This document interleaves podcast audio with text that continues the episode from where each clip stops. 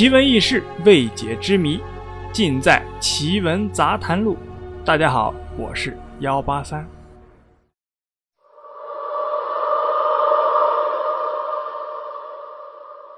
野人是一种未被证实存在的高等灵长目动物，直立行走比猿类高等，具有一定的智力。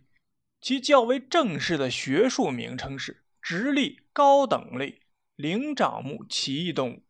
目前，民间支持者认为野人是存在的，但主流学术界认为野人的存在没有科学上的证据。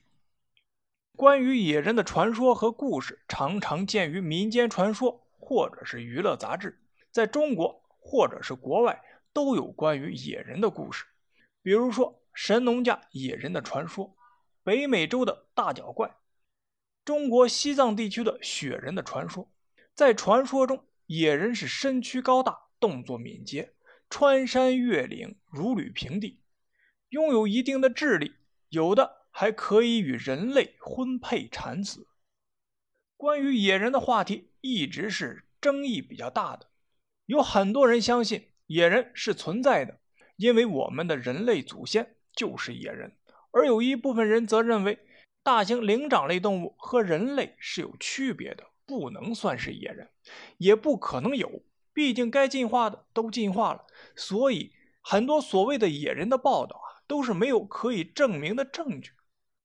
在一九零六年的四月，蒙古学者巴扎尔·巴拉丁在准噶尔地区考察，一天黄昏时分，大家正欲宿营的时候。突然有人看见不远处的山峰上站着一个浑身长毛的野人，正注视着考察队。两者距离很近，考察队清晰地画下了他的容貌。这一发现引起前苏联科学家极大的关注。在一九一四年，俄罗斯圣彼得堡学院发表了一份关于野人问题的备忘录。由于当时正值第一次世界大战期间。这份报告并没有引起世人的关注，它记载了一些有关新疆野人的珍贵资料。一九零七年至一九一一年，俄罗斯动物学家维阿卡克洛夫在准噶尔盆地拍摄到了当地人称“吉亚吉伊”的野人照片。他搜集的资料中，形容准噶尔野人像小骆驼，全身长满棕褐色。和淡灰色的毛，长臂、短腿，爬山敏捷，脸宽，颧骨突出，嘴宽无唇，缺下巴，脸上的皮肤色深且无毛，吃树根、树枝、浆果、鸟卵、蜥蜴、乌龟等动物。这份报道直到1958年才被前苏联科学家波尔什涅夫发现并开始研究。有多位学者从演化生物学、生态环境的角度质疑野人存在的可能性，比如著名古人类学家、中国科学院院士吴新志认为，野人是远古智人进化到现代人之间缺失的一环。这一说法是没有任何科学依据的，现在还没有足够的证据证明野人是存在的。我国从事野人研究的没有一个人是真正的古人类学家，目前他们也没有一篇关于野人研究的科学论文的正式发表。